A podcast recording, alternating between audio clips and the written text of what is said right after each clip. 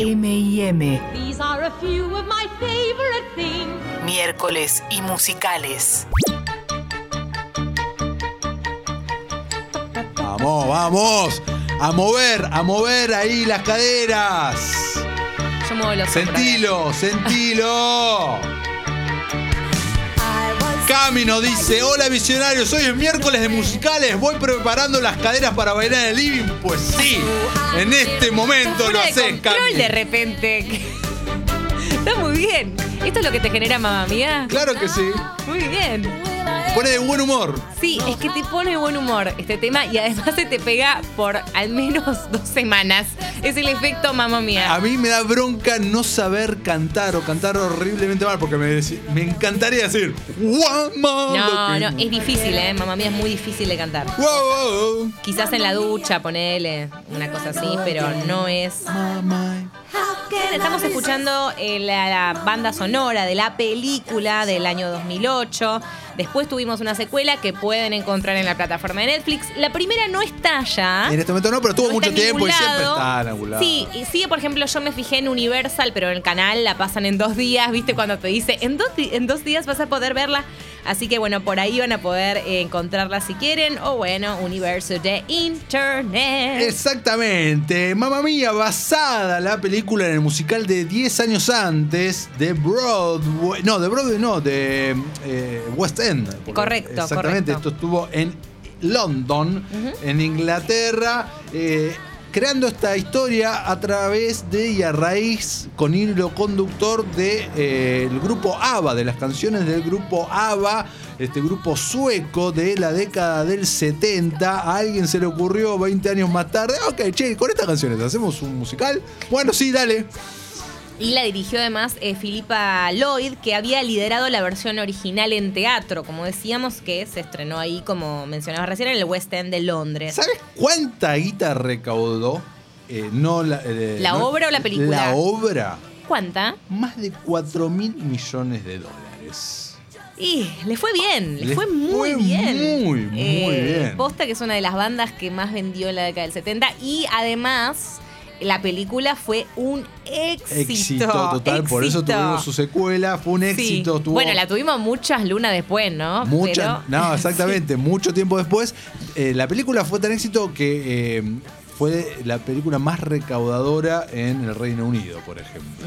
Tiene, es- ostenta ese récord. Y recordemos, ¿no? Protagonizada por Meryl Streep, Pierce Brosnan, Colin Farrell, Stellan Skarsgård y Amanda Siegfried, tu Bien. amiga Amanda. Perfectamente. ¿De qué se trata? ¿De qué se trata la película? Tenés a Sophie, que es Amanda Seyfried. Te amo, Amanda Siegfried, Sophie. La, amamos, es. es de- Pero yo amo a Sophie. ¿entendés que amo a Sophie? Ah, no, yo amo a Amanda. Amanda Seyfried. también, pero amo a Sophie. Ok, perfecto. Bueno, me, me- me encanta. ella tiene 20. Quiero ir a Grecia, estar con Y pegarle es al que es novio que tiene. y robármela. Eso es lo que tiene Mamá Mía, justamente, que te transporta a ese hotel de Grecia y demás. Y ella justamente se está por casar, quiere eh, conocer a su padre por primera vez, encuentra el diario de su mamá, que es Meryl Streep, y hay tres posibilidades de padre. Colin Firth, como decíamos recién, y eh, hay, bueno, el, señor Skarsgård eh, y finalmente Pierce Brosnan, ¿no? Entonces uno de esos tres podría ser su padre, invita a los tres al casamiento, obviamente ahí se genera esta comedia de enredos musical con todas las canciones de ABBA. Yo tengo varias cosas para decir al respecto. Ahora me decís todas. eh, eh, para agregar, montón. est- esto se rodó parte en Grecia, Sí. pero la gran mayoría no se filmó ahí, se filmó en Londres, en los famosos Me la bajo estudios. un poco de enterarme de eso. Perdón, la mayoría se filmó Sí. en los estudios Pinewood. Sí, exactamente. La gran mayoría de la Pero película. logra muy bien, la verdad, Muy porque vos bien. sentís el calor del verano. Qué lindo hotel, el qué agua linda, qué cristalina. linda agua, qué lindas coreos que surgían todo ahí hermoso, to- gente bella, todo muy bello. Todos muy bronceados. Así es, así muy es. linda gente. De Correctamente. todas las edades, para todos, para todos los gustos. Sí, eh, bueno, de hecho Amanda Seyfried y Dominic Cooper, que es quien hace su Te prometido. odio, Dominic Cooper. ¿Por qué, pobre Dominic Ah, Cooper? no ¿Qué hizo? no sé. Ah, mira, no te cae bien. Eh, bueno, eh, ellos dos estuvieron saliendo juntos, de verdad, de veritas, eh, desde el Lo- 2008. te odio más, Bueno, Dominic Cooper. yo pensé porque- que era por eso. Porque te envidio ahora. Del 2008 al 2010 cuando se separaron, o sea que durante todo el rodaje de la película y posteriormente siguieron juntos un tiempo más. ¿Procedo? Sí, por favor. Yo tengo varias cosas. Dale, Eh, yo también. Dale, por un lado, Vamos uno y uno, dale. a mí me parece que la película funciona. Antes de meternos en curiosidades Ah, y ese bueno, tipo de cosas, para mí la película funciona, es divertida, Claro es buena, es, eh, es un lindo Ojo con- musical. ojo con el pero entonces. No, no, iba a decir Ah. por qué. Ah, dale. No iba a ir al pero. Igual parecía que iba, iba con un pero. Sí. Eh, ¿Por qué? ¿Por qué? Em- Decíamos, Grecia, las locaciones, esa sensación de, de- de transportarte a otro lugar, un lugar en donde todo parece que funciona bien y que sale todo lindo. Eh, las canciones de ABBA, por supuesto, y los actores.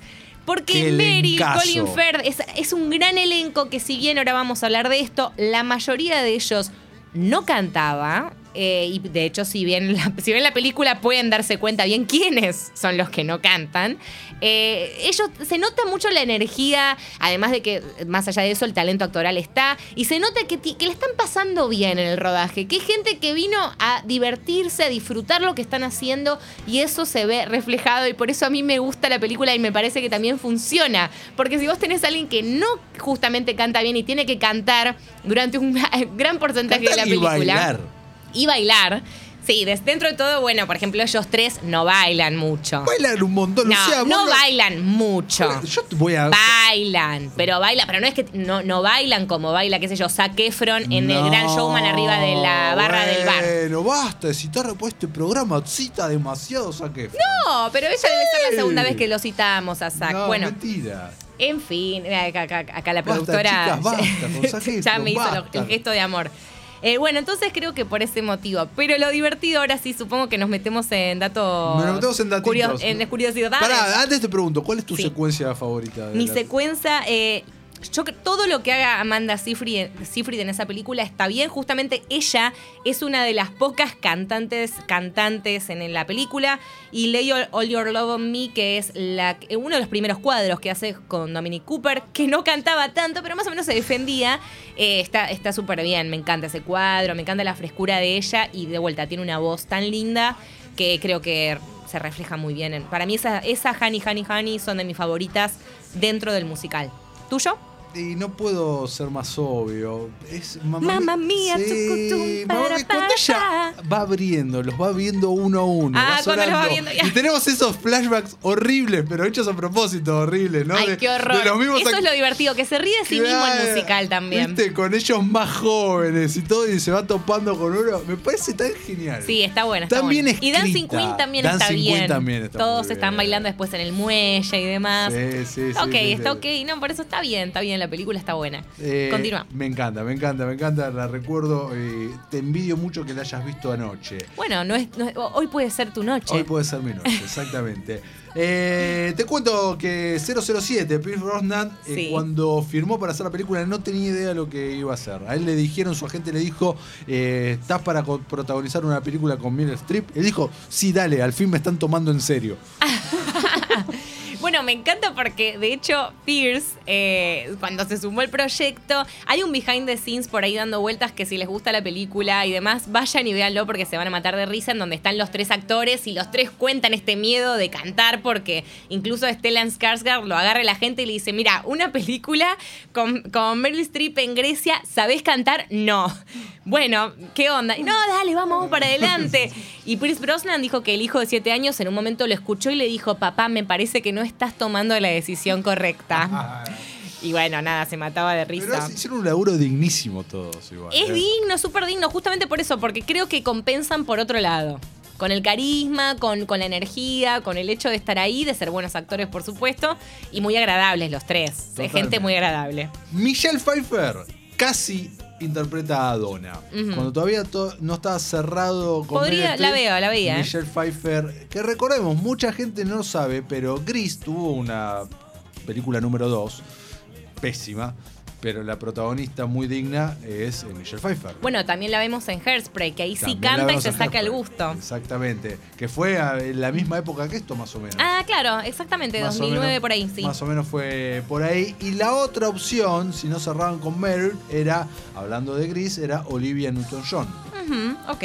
Hubiese Sí. sido otra película. Otra película, totalmente. Eh, ¿Sabes qué? Los guionistas dijeron que hay una respuesta, esto se supo después, obviamente, pero al momento del estreno de, de la peli, mucho antes de la segunda parte, eh, que hay una respuesta definitiva hacia quién es el papá de Sophie. Ajá. ¿Lo querés saber? Sí, dale. Para vos, ¿quién es el papá de Sophie? Mm, Es que me parece que los tres, incluso después cuando vemos la segunda parte, eh, yo diría que Pierce, ya que finalmente con Pierce nos quedamos. No. ¿Por qué no Pierce? No es Pierce. No es Pierce. No, ¿Quién? es Bill Anderson, interpretado por Stellan eh.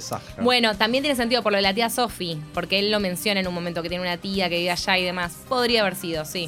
Los guionistas dicen que es el padre. Mira vos. Listo, vamos a creerles a los guionistas. Pero ¿no? creámosle. Igual al final lo lindo es que no pasa No por pasa eso. por o sea, no, pasa por ahí.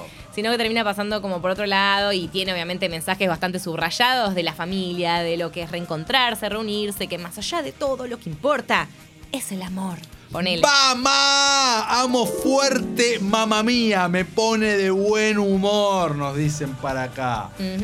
Chiques, además, mamá mía no nos hace mandar mensajes bajoneros, al contrario. Dan ganas de irte con tus amigos, meter el placar en una valija y morir de risa por varios días. ¿Por qué mensajes bajoneros? No, bueno, quizás cuando hablamos de Moulin Rouge, que es como una especie de, de historia de amor, pero trágica, y dem- acá no tenemos una historia de amor trágica para nada, todo lo contrario. Hay que entrar en ese código de que todo va a salir bien y de que 20 años después Pierce Brosnan le va a pedir casamiento, le va a proponer matrimonio a Meryl Streep y ella le va a decir que sí, aunque andás a ver cómo es la convivencia después de eso, cómo se llevan, quizás es un culo, quizás él va y pone todas sus reglas en el, hotel o no sé, o qué sé yo, levanta la tabla del inodoro todo el tiempo, no sé, andás a ver, a mí eso me desespera cuando lo pienso, pero no hay que ser racionales y hay que entrar en el, El- código del hermoso musical, Tot- que eso es lo que, lo que logra el film. Totalmente. No vamos a hablar de, de la secuela, le dedicaremos tal vez algún miércoles, pero te pregunto, Lu, Sí. ¿cómo te cayó que Donna esté muerta? Me parece innecesario. Ay, iba a decir eso, totalmente innecesario. entendí por qué. ¿Por qué? ¿No va en sintonía con esta No, felicidad de la no. película anterior? Raro, raro. Porque si estaba Meryl, no era que no estaba, y decidiste hacer precuela. Perfecto, la tenés. No, además, este, justamente tiene sentido la historia, más allá de que, bueno, eh, tampoco me parecía que eh, teníamos que tener una otra, otra mamá mía. Pero bueno, ella- eh, Amanda Seyfried ahora está embarazada, va a tener un hijo, por eso se siente tan conectada con eh, Meryl Streep y su personaje. Y entonces, bueno, por ese lado me parecía que, estaba que cerraba ya. Y podíamos ir a los flashbacks y todo sin tener que, eh, que ir una dona muerta, la verdad. Que, que matar a Donna. Coincido 100%. Pero bueno, qué sé yo. De esa segunda parte solo voy a destacar eh, a Lily James, que es la actriz que también interpreta a Cenicienta, la tienen de ahí, que es cantante y también lo hace súper bien. Y a los tres actores que interpretan a los, a los jóvenes, eh, Bill y bueno, y compañía. Ellos también. ¿no? El elenco está perfecto. Sí, está Todo el elenco está bien, Súper el bien. pasado no, el bueno. Cher y Andy García me parece que ahí, eh, no sé, Ah, los bueno. personajes. Andy García puede ser un ¿para poco. ¿Para qué? qué tenés que. Para, ¿Qué vas a decir de Cher? Dale. No, de Cher voy a decir.